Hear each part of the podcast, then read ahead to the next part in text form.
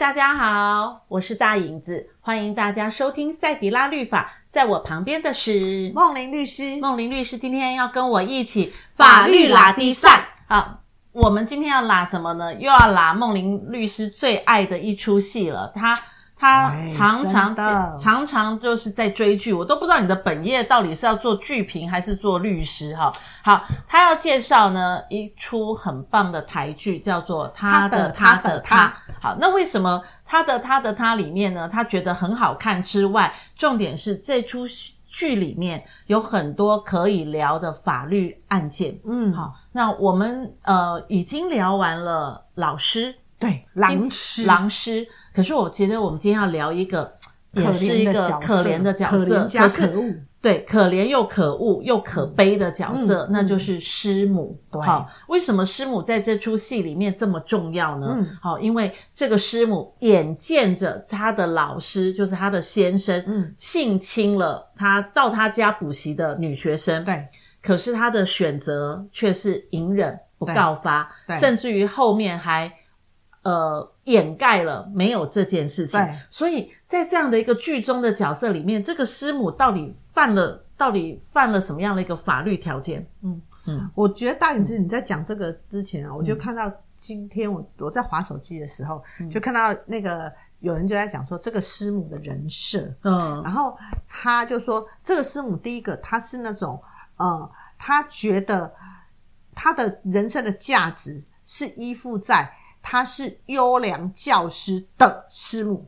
所以他有他的荣誉心和责任感，觉得说，哎，我我是我我就是一个很地位很崇高的师母，对对不对？所以，因为他的价值叫做我是优良教师的师母，师母，所以他绝对不允许任何人去破坏优良教师，因为没有优良教师，就不会有优良教师的师母。对，所以他这个是他的一个很上位的概念。嗯，第二个呢？他他说，那他的价值呢是在哪里？他说他的价值是当先生闯祸，他每一次他帮他先生掩盖擦屁股的时候，嗯、这个时候就是他觉得他有被需求的感觉，所以他觉得那个也是他的价值被需求的来源。所以虽然他知道这件事，可是他选择好像呃帮他先生擦屁股，他觉得这个时候好像他。就是他先生的救主，是对。然后第三个呢，其实他也是很可悲，对，因为在这样子的案例里面，你就会可以看到，就是、嗯、其实对他来讲，其实这就等于他先生外遇呀、啊，对，而且他是眼见的他先生外遇嘛，那外遇、嗯、外遇还是两厢情愿呢、欸，对，他的这个是、嗯、他先生是性侵哎、欸，所以。对他来讲，他觉得更不堪，所以他就常常会觉得是不是我没有满足你，所以你才怎样怎样。嗯，对。然后第四个是他后来他根本压根他说服自己说这都不是金呢，对，因为他唯有说你们有证据吗？有证据吗？就是都没有啊。他也说服自己这不是真的，他觉得他这样子的日子他才是好过下去。对。然后第五个他就说。呃，其实他对这个老师呢，他又爱又恨，因为他呢常常说他想掐死他，对，可是他不会，为什么？因为他知道，如果他死了，我又不是优良教师的师母了，对，对不对？然后他觉得这个是他被需要的感觉，嗯、所以过去他可能他先生还没发生这个事情的时候，他的被需要是他必须是一个很称职的师母，可是等他先生发生这件事的时候，他的被需要就是。他需要的暗扛，嗯，那之后他先生中风之后，他的被需要就是他的狗屁倒灶，所有的吃喝拉撒全部都要在他身上，他一直一直是在这种被需要里面。所以其实这个女这个师母相对也很可悲，因为她所有的重心都是在那个、嗯、呃优良教师这四个字的光环里面，他必须要营造这这个光环，他才觉得他生活有价值。对，所以。他就是在剧中嘛，他也没有工作嘛，他就是纯粹就是一个师母，师母。好，然后呢，准备点心，师母，准备准备好的呃教材，师母，嘿，然后呢，准备安抚学生，师母，哦，然后呢，跟家家长有一个很好的关系。对，好，所以这个都是师母的角色。对。对，所以这个师母就眼见着她的先生在自己的家里面去性侵了女学生，可是她隐忍不够，并且不止不不不止一次，不止一次也不止一个，嗯、所以它里面它就有一个场景啊，嗯、就是当他看到就是那个门又半掩的，然后当他一推进去，然后看到就是两个身体叠在一起的时候，他的选择是把门拉上，然后呢就再放他的古典音乐，把它放很大声，大声他觉得这样子一切他只要听不到就是没有再发生的，所以其实相对也很可怜，他必须要去选择一个。看自己自己的环境去说服自己没有这件事情。嗯、对，好，那这个师母其实如果说我们用法律的条件来看他，他眼见着哦先生犯法，可是没有去举报，甚至于还掩盖一个事实，甚至于还说你们有证据吗？没有证据，你们不能乱告哦。嗯、那这样的一个师母，难道就不触法吗？嗯，如果说真的就被举证说。他也知道，师母也知道这件事情。嗯，嗯其实，呃，我就法严法哦，嗯、我觉得第一次师母一定，我们我们可以说师母不会知情。嗯，然后师母在老师的第一次的时候，其实他并没有所谓的共犯的结构。嗯嗯，嗯那呃，法律也没有规定说，呃，他一定有要去举报的义务嘛？哈、嗯，但是。我觉得整个戏的等铺陈，我觉得当第二次、第三次的时候，其实有没有可能，其实师母容忍这件事情？一定知道啊！你看那个老师，他要给贾静雯学费，对，送他出国，对，而表示不是一次了嘛，对。那这个地点当然没有演出来说一定都在家里，但是你看经济的。费用要支出，怎么可能师母不知道？所以我觉得师母是知道的，所以他就是一个共犯喽。我呃，我觉得如果第二次、第三次都可以举出证据说，就是呃，每一次有的这样子的状况，其实师母甚至于都还会在旁边半推半就，嗯、或者是说师母也会创造有一种。呃，氛围让这个孩子是没有办法去反抗的话，如果这些东西是可以举证的话，我觉得这个师母应该是有共犯。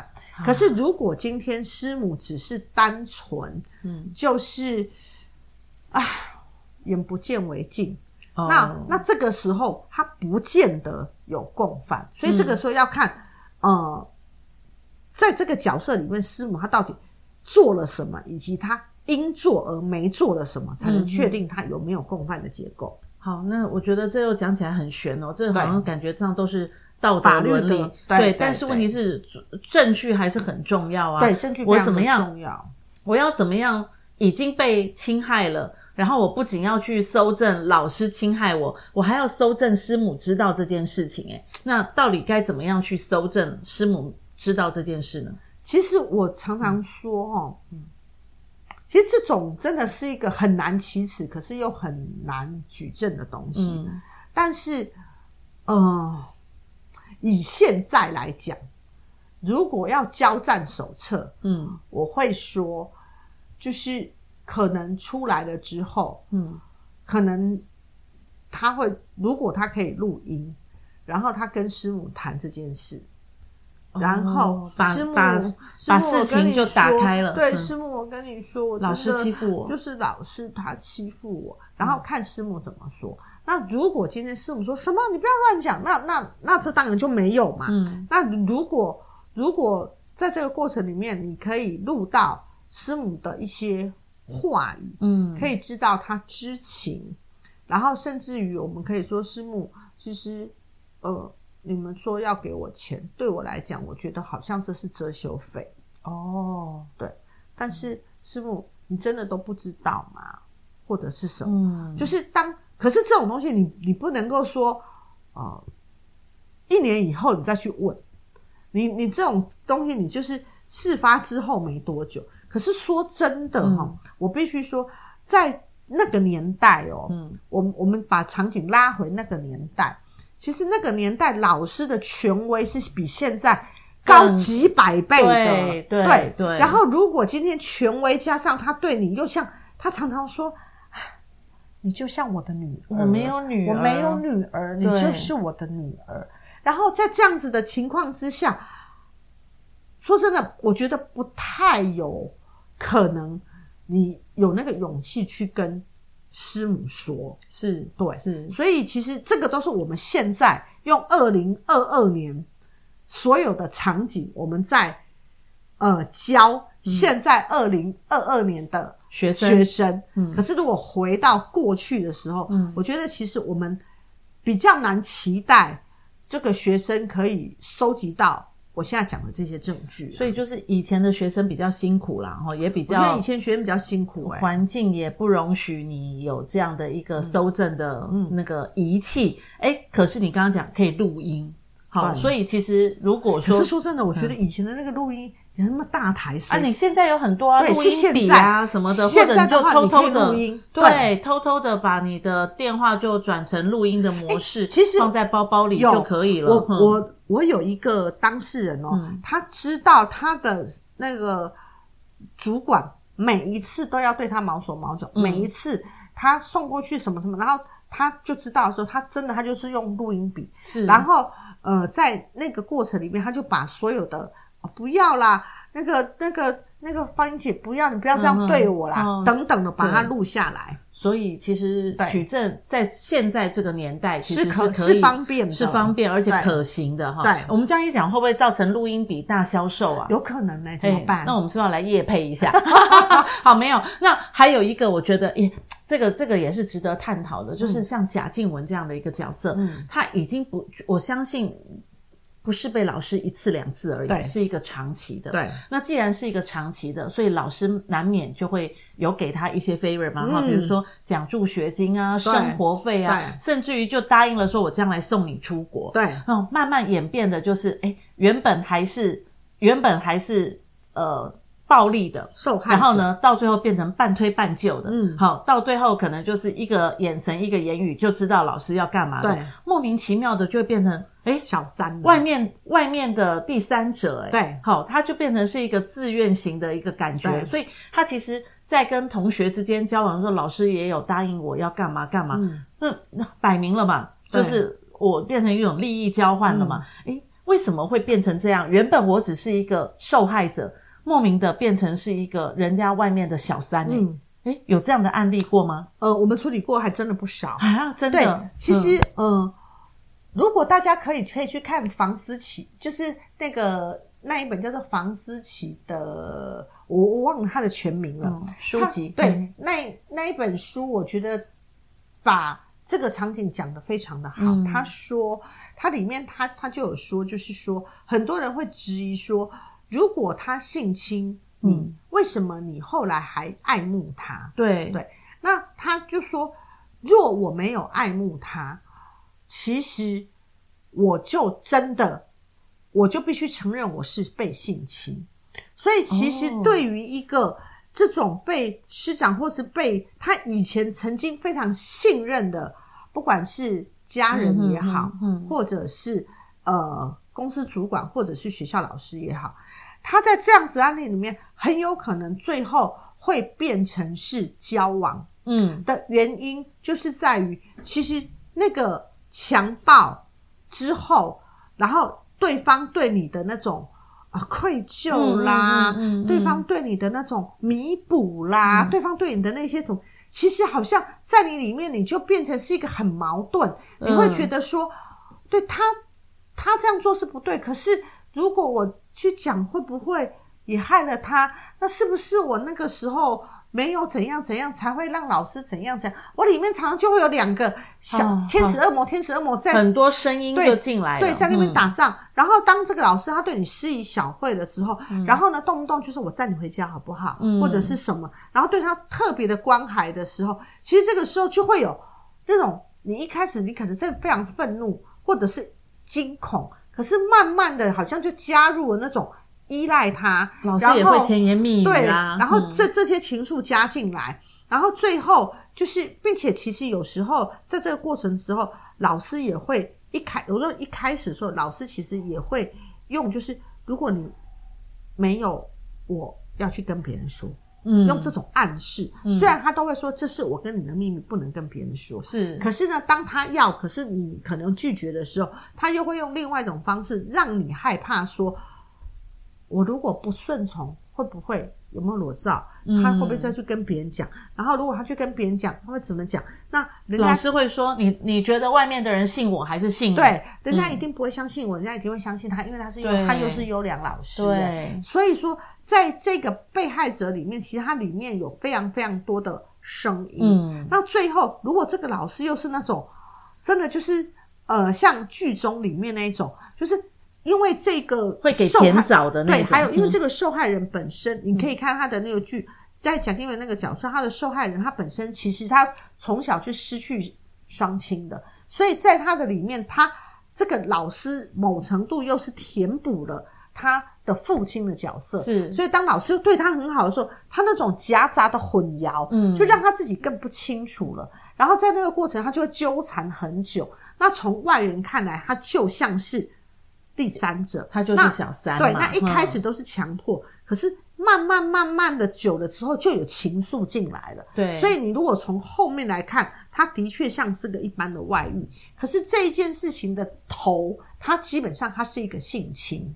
所以到最后，你已经也很难举证了，因为人家会觉得你是一个呃愿意的，嗯，愿意愿意的部分。对，所以其实我觉得一开始有源头的时候，真的我们要学着聪明一点。对，好，先不仅保护自己啦，因为有一就会有二，有二就会有三，你这个证据你一定要收集。为什么？嗯，因为我曾经碰过这样的案件，就是这个女孩她被一个家教老师给就是给给性侵了，然后。呃，她要跟她妈妈讲，她妈妈就跟着剧中一样，妈妈就是打死不可不，不可能不相信。嗯。可是他们那个时候其实基本上就已经慢慢慢慢的有在一起，因为那个老师就是符合了所有什么甜言蜜语啊什么什么的。嗯嗯。然后呢，慢慢的时候，结果当他受不了，他想要去呃公诸于世的时候，结果那个老师就叫他的太太要告这个学生。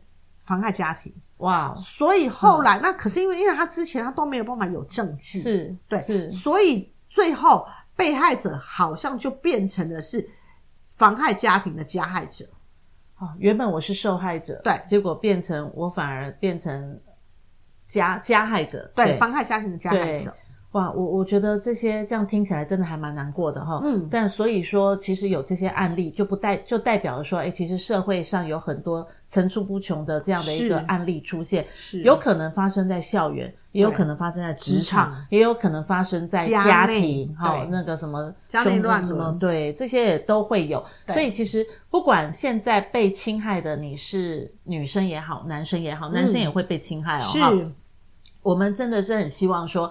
呃，一旦发生了第一次，勇敢的先把自己被侵害的证据先留下来，对，到医院去啊，不管后面要不要被要提出诉讼，嗯，但是我觉得你起码先立于自己有证据的，立于不害之地，是，然后呢，再来就像梦玲律师讲的，诶录音嘛，对，好，你可以收集证据，收集证据，挖一些文字，让对那个加害者跳坑跳进来。对，如果他没有跳，那起码你也保护自己，他不敢有第二次或第三次。对，我觉得这些都是蛮好的建议。是，好，然后保护自己，也保护你周围的朋友，因为呢，呃，当你勇敢的发声，起码我觉得社会才会有勇敢正义的声音出现。然后最后，梦玲律师要说，嗯，亲爱的，这件事。不是你的错，不是你的错，嗯，对，好，这个很重要，不是你的错，嗯、但是呢，留下证据来，好，对。让呃，你如果真的不清楚、不明白，其实可以找梦玲律师，嗯、好，你也可以找学校的那个辅导室，我相信辅导老师都很乐意的来帮助你。对，可是万一辅导老师就是那只狼呢？当然不去找他呀，这找导师吧，哦。对，找梦玲律师比较快了哈，是好，比较正确。好，谢谢大家收听今天晚上的赛迪拉律法。下一次我们还要继续跟追剧律师一起来讨论他的他的他。好，下次见喽，欢迎收听赛迪拉律法，大家拜拜。